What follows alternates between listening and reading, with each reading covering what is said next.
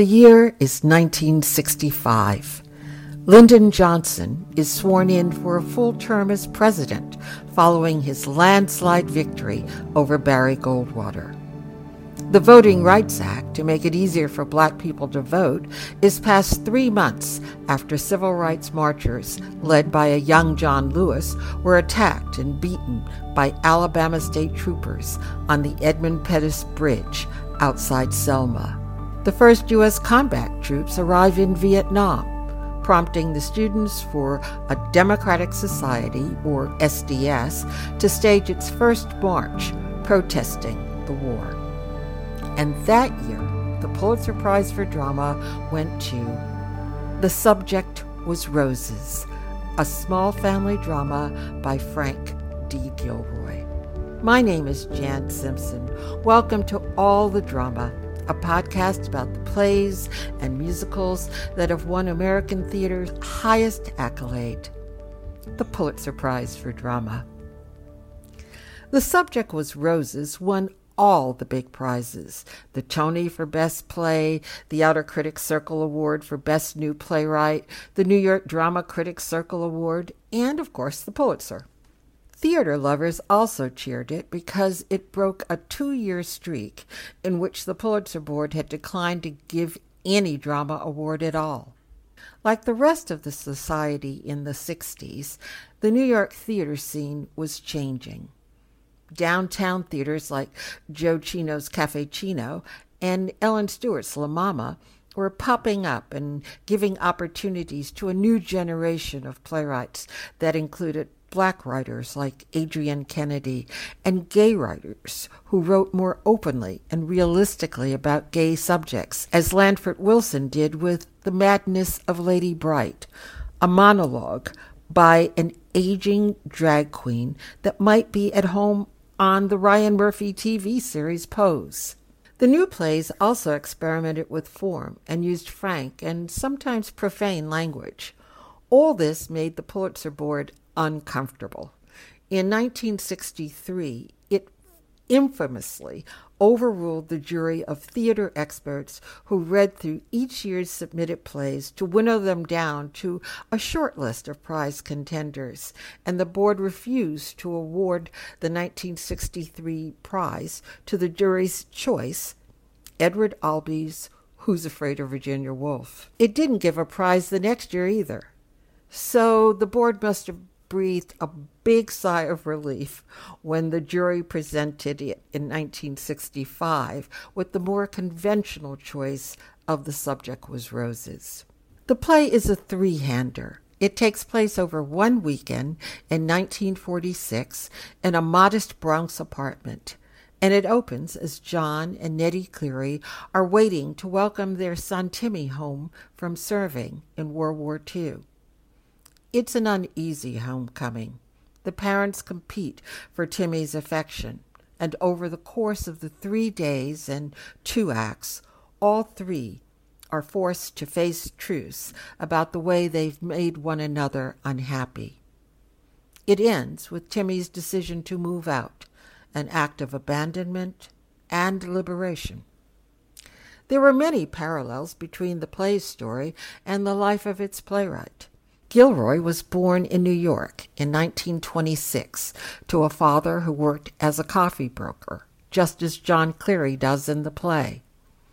The young Gilroy spent most of his childhood in the Bronx, graduated from the local DeWitt Clinton High School in 1943, and then went off to serve two and a half years in the 89th Infantry Division that saw heavy fighting in France and Germany during the war. When he returned home, Gilroy used his GI Bill benefits to go to Dartmouth College, where he edited the school newspaper, wrote for its humor magazine, and began writing plays. After graduating in 1950, he went on to the Yale School of Drama, but had to drop out because he couldn't afford to stay. Instead, he honed his skills and made a good living writing scripts for such golden age TV shows as Playhouse 90 and Kraft Television Theater.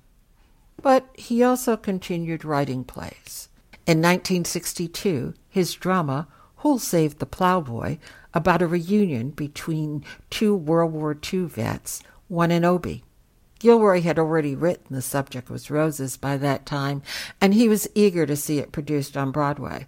But despite the Obie win, he couldn't find anybody to take it on. Finally, he persuaded his friend Edgar Lansbury, the younger brother of Angela Lansbury, to produce it, and the two of them raised $40,000, a modest amount even for that time, to put the show on. Casting wasn't any easier. Karl Malden, E.G. Marshall, Walter Matthau, Arthur Kennedy, Dan Dailey, Art Conti, Jason Robards all turned down the role of the father. While Maureen Stapleton, Judy Holliday, Teresa Wright, Eileen Heckart, and Gilroy's top choice, Geraldine Page, passed on the role of the mother. Finally, the more journeyman actors Jack Albertson and Irene Dailey signed on to play the parents, and a young actor named Martin Sheen was hired to play the son. The absence of marquee names made the show a tough sell. And as Gilroy tells it in a memoir he wrote about the production, they opened with an advance of just $165. The reviews weren't raised, but they were solid.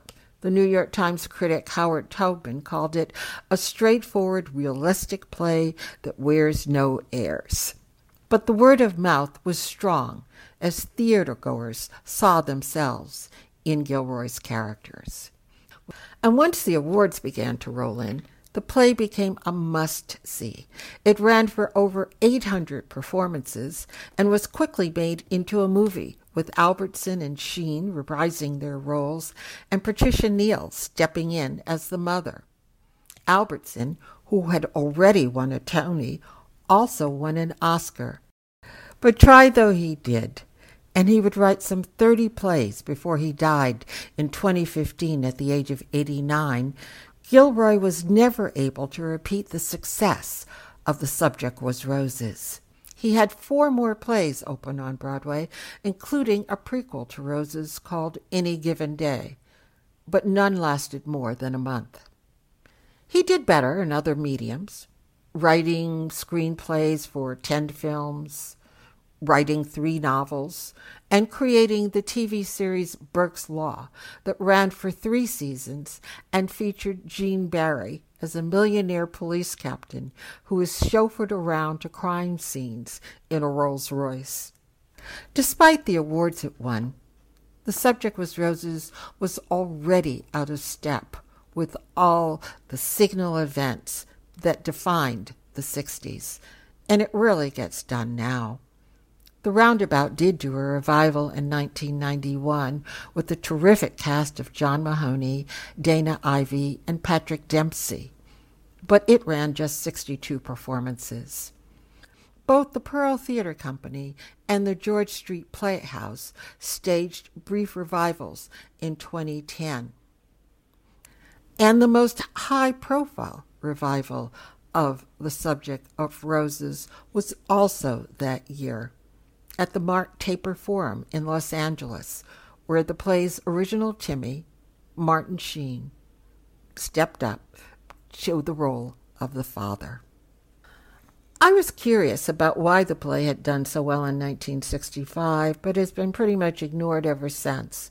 For an explanation, I reached out to Thomas Hischak, a professor of theater arts at Flagler University in St. Augustine, Florida and the author of over 30 books on theater, including 100 Greatest American Plays.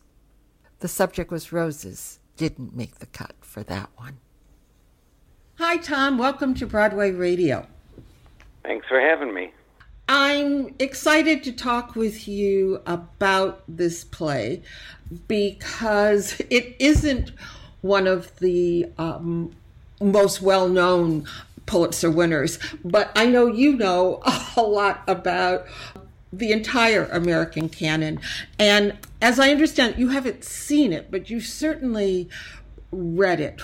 What was your initial impression of the subject was roses? I first read it way back in the 60s um, when I was reading the newest plays from Broadway.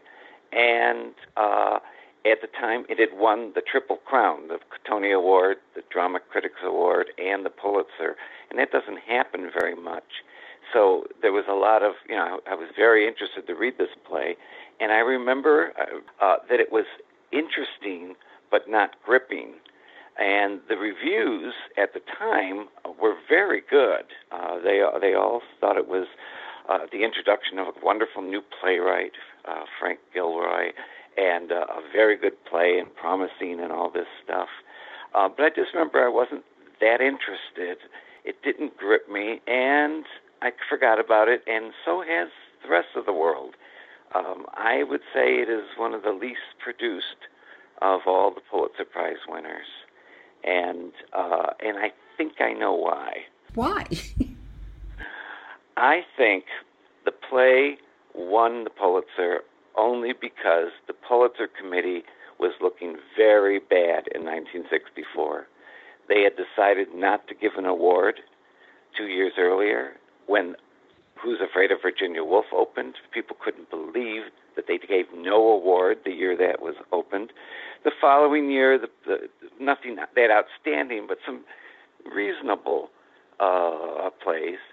And I think they had to come up with a play and not a musical, because recently Fiorello and um, How to Succeed in Business, they had both won, and I don't think they wanted to do another musical because it looked like the whole award was turning into musicals.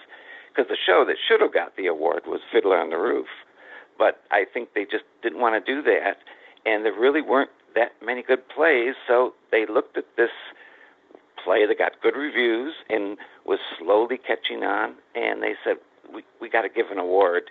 this is the play we'll give the award to. I think in a year with better competition, it wouldn't have won.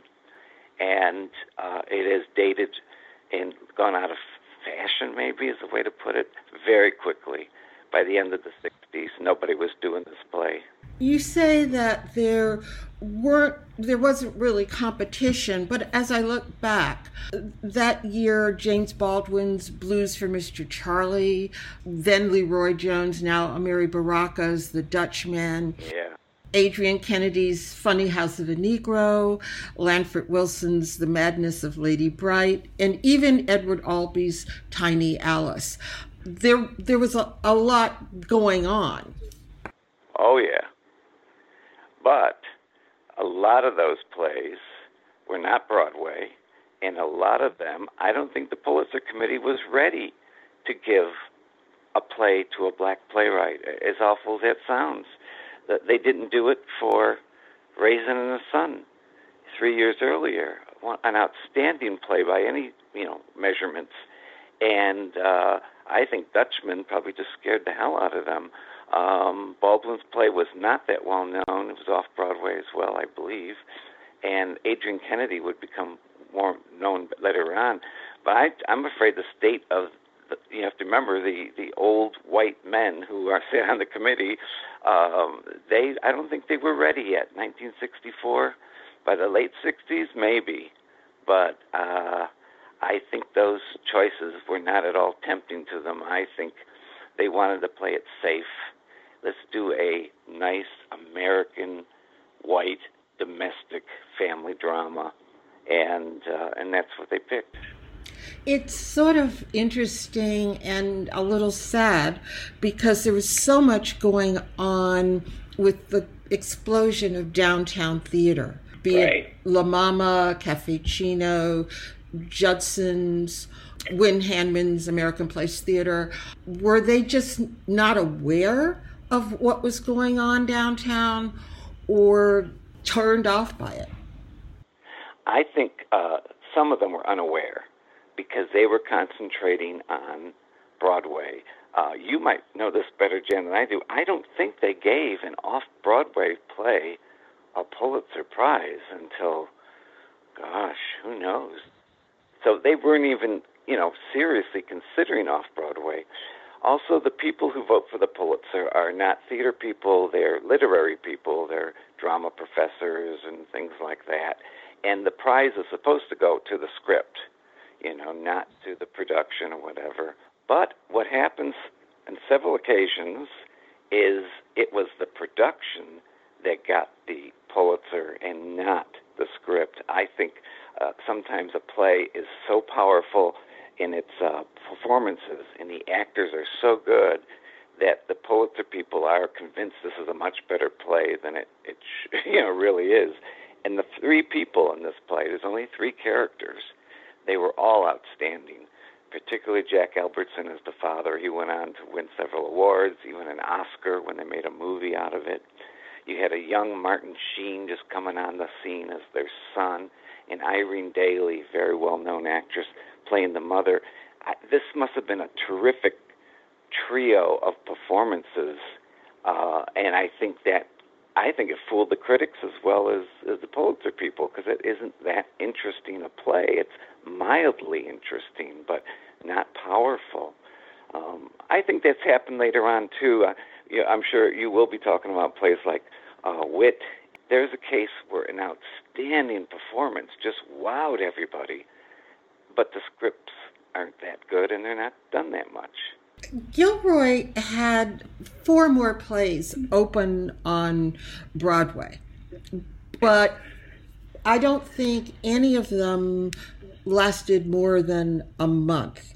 Do you think it was the Pulitzer, winning the Pulitzer, that intimidated him, that his style of plays ran out of steam, or that mm-hmm. he just wasn't the playwright that people thought he was. Yeah, that's it's a you know cruel but probably true thing to say. Uh, his other plays were domestic family dramas. Uh, you're right; some of them closed within a couple of days. Um, one of them, uh, even uh, a play called uh, let me get it here, Any Given Day, which opened in '93. It was a prequel to a sub- the subject was roses. It was about the parents when their son is born, and it was even less interesting than you know uh, later on when we saw the, the the dynamics between them and their their son coming home from the war and everything. This play was even thinner. He did. Uh, he wrote for television. He did some directing, but I think there were high expectations. Writes this play, wins the three top awards, the play runs 800 performances. That is a long time for a play, and uh, especially one without stars. And uh, I just think maybe he was not in that league. Mm-hmm. Mm-hmm. He certainly did not make your book of the 100 greatest American plays. No, and there are several Pulitzer plays that didn't. You know, um, when we uh, when I worked with Oxford, we put together the Oxford Companion to American Theater, uh, which was jo- Joe Bordman's book, and I took over. We made the decision that every play that won a Pulitzer Prize should be in that book with its own entry, and so Subject of Roses is in there. But when it came down to picking just 100 plays, it it didn't come close to making the cut. The last major revival I've been able to find was in 2010 at the uh, Mark Taper Forum, and that one had Martin Sheen play the father. Oh, um, that's interesting. Yeah, uh, that's probably why it was revived. Um, Martin Sheen is, you know, is a very good actor and is so well known now. Uh, and I bet he was, for nostalgia purposes, I bet he wanted to return to that and play the part because Jack Albertson evidently was, was just astounding, and I get you could see his performance in the movie, um, which I haven't seen. Um, but uh, but that's interesting, Martin Sheen playing it, yeah. But I again I question well if Martin Sheen wasn't interested in reviving that, I don't know if the Mark Taper Forum would have dug it up. I don't know. Well, that's what I was going to ask.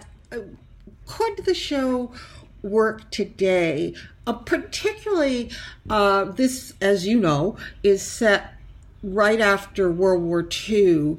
It, right. A, a soldier returning home. And I wonder, as we have just ended this 20 year war with Afghanistan, might that make it somewhat relevant to today, or is this one we should just leave in the you know rear view mirror? Yeah, the play really isn't much about the war. Uh, the the point of the play is this this little boy grew up in a family where the parents were arguing and it was not a happy experience and he was sickly all the time. He goes away, fights in the war, and as he tells them to their face, the minute I left this house, I was never sick again. I was healthy, and I realized this is what was making me sick. And when he leaves them at the end, it's it's it's devastating, I suppose, um, but totally by the numbers. It's like, yep, all right, uh, unhappy household, you leave, and uh, supposedly he will, you know, make a better life. The war itself doesn't come into it much. Yeah, I guess this is. Uh, we've now done uh, seven. Uh, this will be the seventh episode of okay. of of all the drama, and I guess we finally hit a show that shows that the Pulitzers are not infallible. Um, that oh, yeah. um, uh, that they're recognizing something at the moment, and that doesn't always mean that a, a play is truly a classic uh, play. Right. And you have to remember they're they're giving this award within the year that the play was first produced. So there's really no history yet. Matter of fact, when they gave this play the award, it hadn't it had only run like a, a, hundred performances, and they were guessing that it would be a hit, and it and it did catch on. It was a word of mouth kind of show. It it struggled and struggled. Uh, the the the play cost forty thousand dollars to produce. Can you imagine that today? But and uh, they were struggling, and uh, the the producers went back to their investors and asked for another ten thousand, an overcall, uh, to keep the play running so it would catch on, and it did catch on, and it ended up running 800 and uh, something performances here, 832 performances. Uh, the investors got their money back. The producer, a young uh, Edgar Lansbury, uh, had his first hit, and uh, Martin Sheen was introduced uh, as a great newcomer. So I mean, it was a pretty good experience all the way around. But the Pulitzer people don't know that when they give these awards. They supposedly are looking at the scripts and just going by the scripts. And so there's many times where they hitch their wagon to a star that really didn't go anywhere, um, but they can't see the future. They just have to go by quality of writing. In that in that particular moment, I think it's interesting that uh, two years later, the Pulitzer board will give the prize to uh, Edward Albee after not giving it to him for, right. for Virginia Woolf. Right. They yeah, give it for, to him for, for a delicate balance, balance. Yeah. and, and and that's a very good play, but it's obviously it's nowhere close to you know Who's Afraid of Virginia Woolf. But yeah, they, how could you not you know uh, acknowledge that play? And so this was their kind of their you know their their way of saying, "Oh yeah, we we think you're a really good playwright," you know, and it was quite clearly they didn't think that uh, two years earlier. And maybe it was their way of saying, "We're ready to move into a different con- recognizing uh, where theater is going, as opposed right. to where it's been." Mm-hmm. And yeah. maybe that's what uh, the subject was roses was. It was a maybe sort of a, a, a coda, a farewell to where theater had been.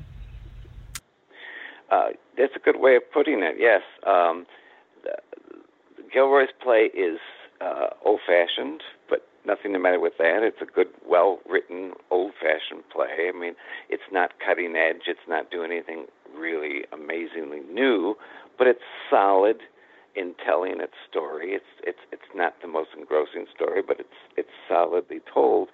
But uh, you're right. I think after this, especially you know by the mid and late '60s, when it was so clear that so many things were exploding in uh, theater, off Broadway in particular, that I think probably they realized that they looked kind of staid and old fashioned to pick a play like this.